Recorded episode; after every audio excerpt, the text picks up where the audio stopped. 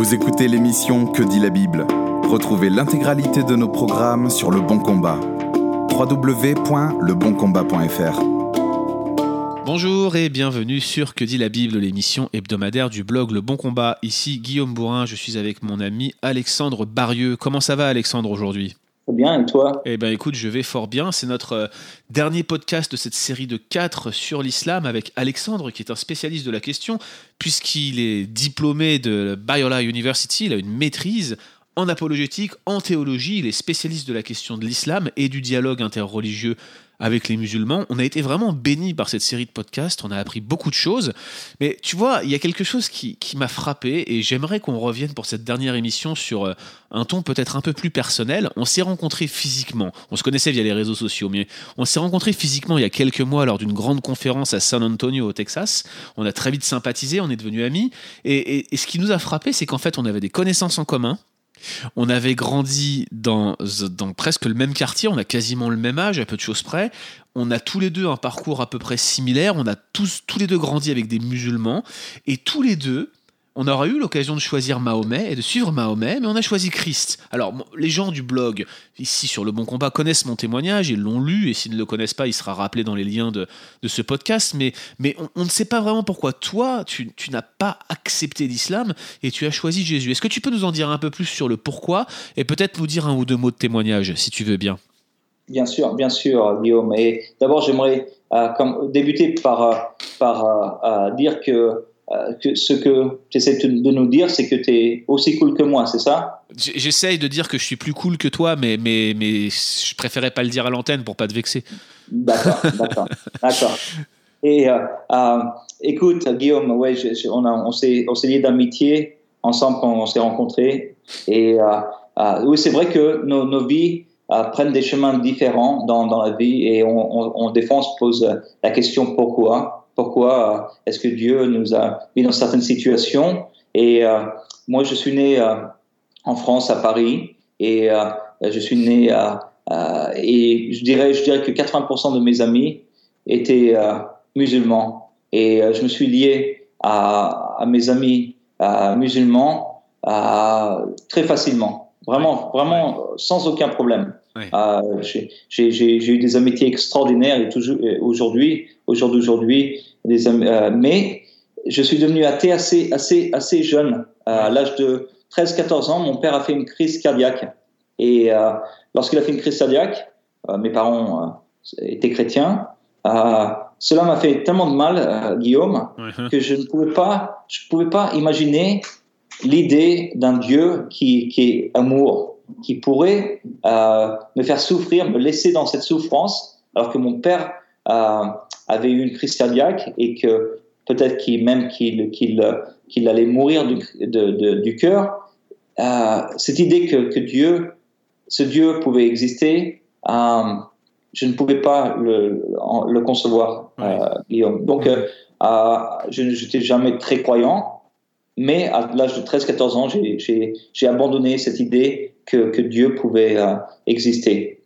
Alors, j'ai entendu, bien sûr, mes amis musulmans m'ont parler de l'islam très, très, très souvent, mais, euh, mais j'ai trouvé euh, que les gens de foi étaient faibles, étaient très faibles. Mhm. Et euh, je me disais, pendant qu'eux, ils prient, moi, je vais, moi, je vais faire, je vais travailler, par exemple.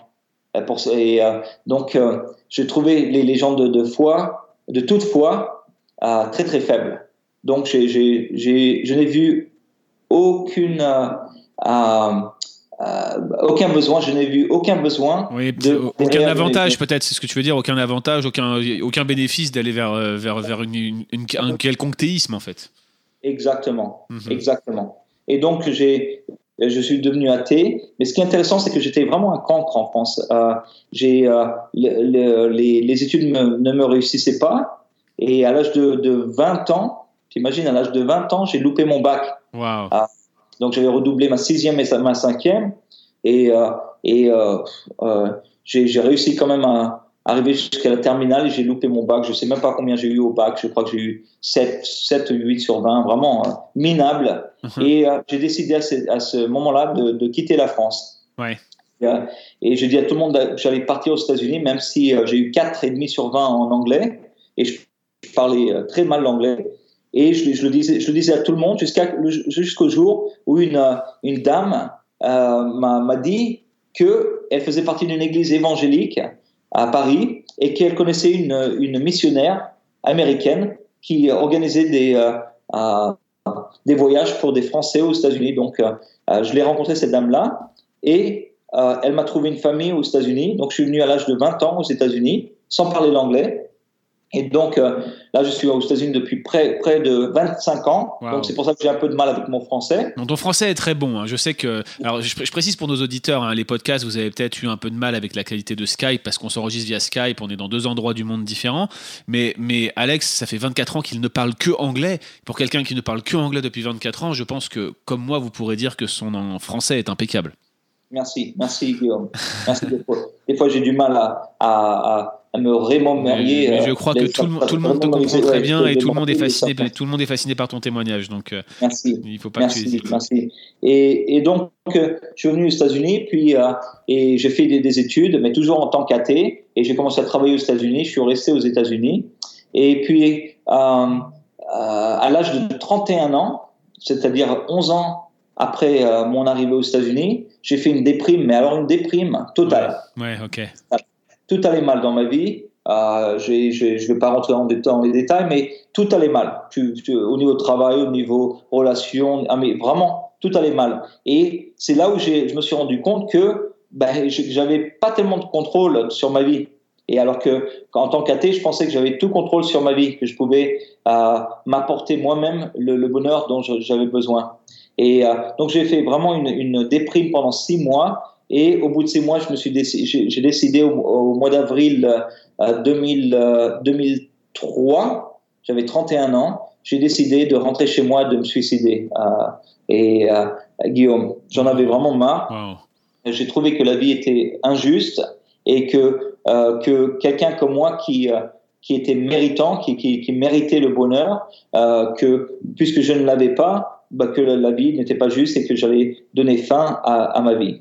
Donc, euh, je, je, suis rentré chez moi, je me suis assis, j'ai commencé à, à, à, me poser la question euh, sur la manière que j'allais utiliser euh, pour me suicider. Mhm. Et c'est là, Guillaume, où je me suis rendu compte que je ne pouvais pas le faire. Et pas parce que je ne voulais pas le faire, euh, parce que c'est exactement ce que je voulais faire. Je ne voulais pas me réveiller le lendemain, mais parce que je ne voulais pas faire de mal à ma famille. Je ne voulais pas que eux ils se réveillent le matin, le lendemain, et que quelqu'un les appelle pour leur dire votre fils, votre frère, votre neveu, votre cousin est, décédé, il s'est suicidé. Je ne pouvais pas leur faire ça. Donc je suis arrivé à, une impasse où je me suis dit je ne veux pas vivre, mais en même temps je ne peux pas me suicider pour les autres. Et alors là, vraiment, je suis arrivé à une impasse et je ne pouvais plus trouver de solution. Comment est-ce que je fais pour continuer à vivre sans vouloir vivre. Et c'est là que j'ai eu vraiment un, comment, comment on peut dire, une, j'étais étouffé, j'étais vraiment, je suis arrivé au plus bas euh, euh de, de, de, possible euh, dans ma vie. Et là, j'ai crié, pas, pas à Dieu, mais j'ai crié de, toute ma force, de toutes mes forces. Et mon, mon âme est sortie de mon corps. Et j'ai vu toute ma vie passer devant moi.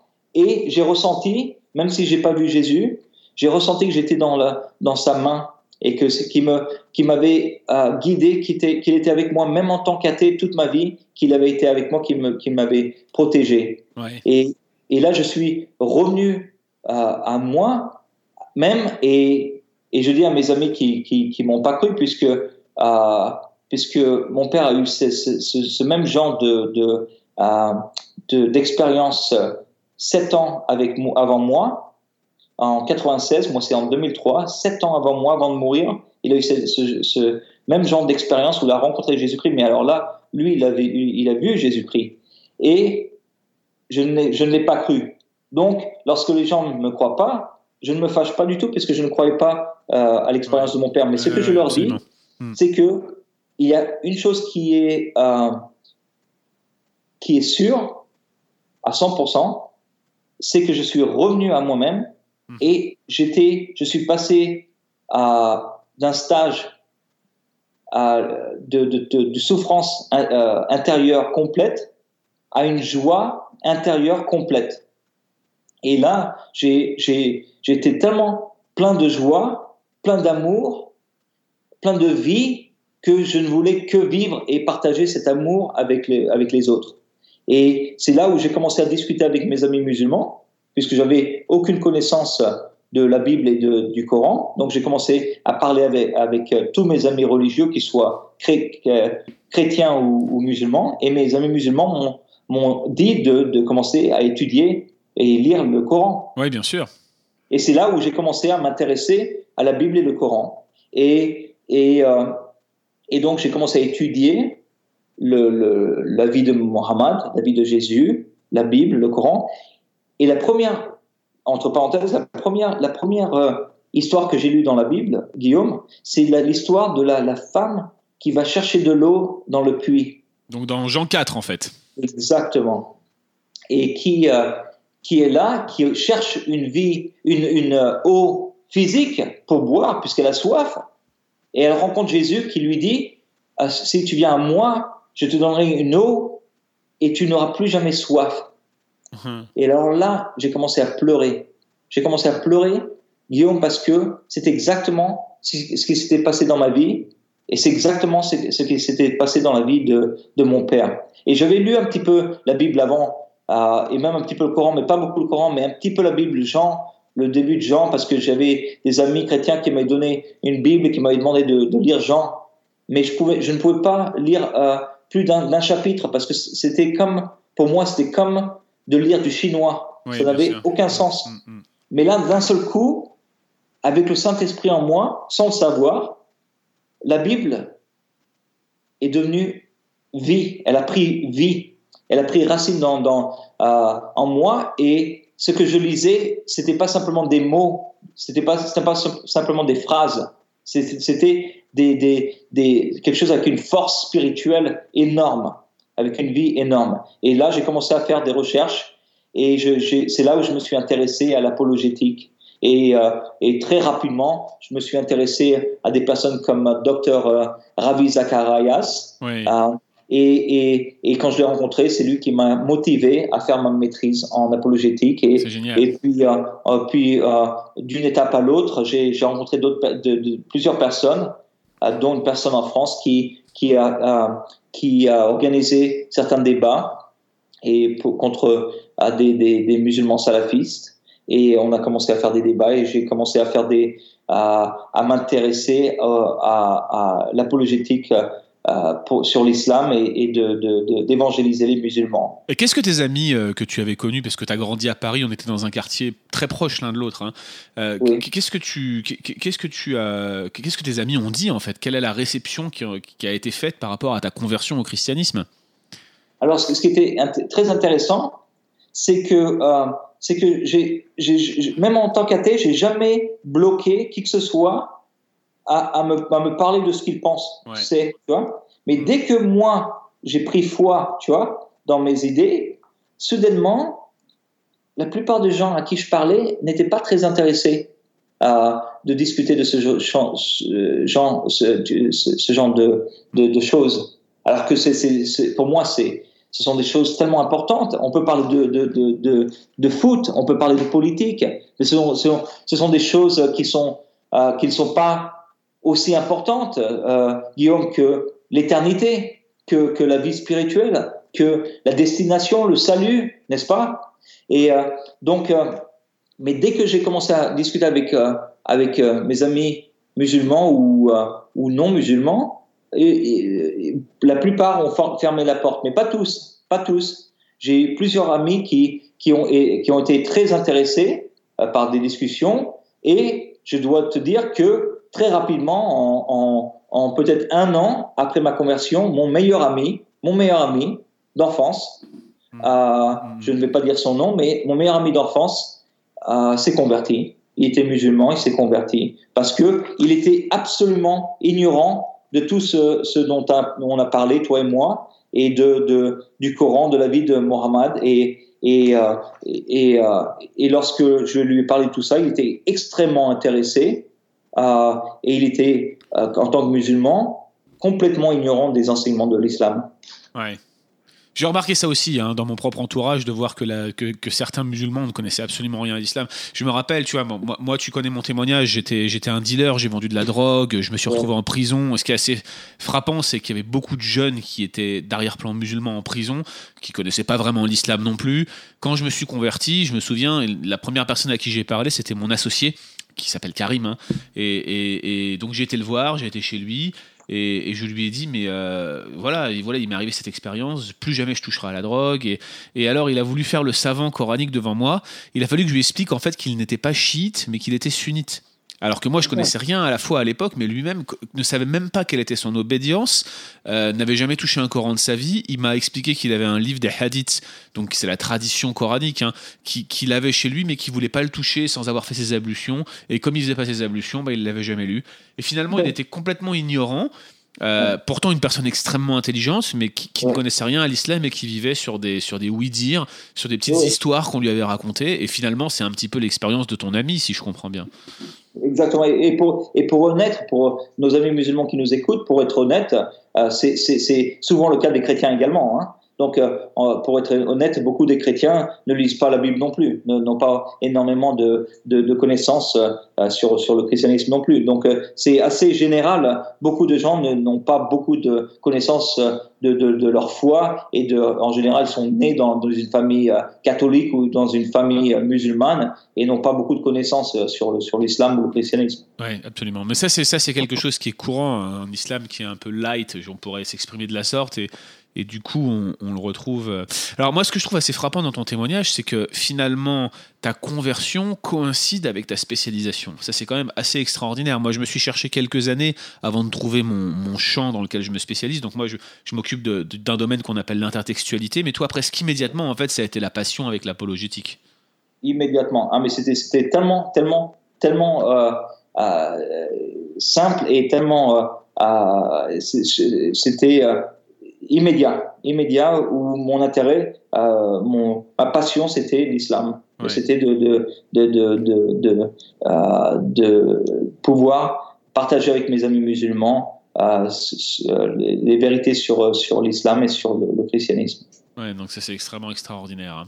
Alors on te remercie beaucoup euh, Alexandre hein, parce que tu t'as vraiment été euh, éclairant pour nous au travers de ces différents podcasts. C'est la première fois sur le Bon Combat qu'on attaquait ces sujets de fond comme la critique textuelle du Coran ou encore euh, comme des sujets comme l'islam modéré qui est tellement décrié même dans les milieux chrétiens.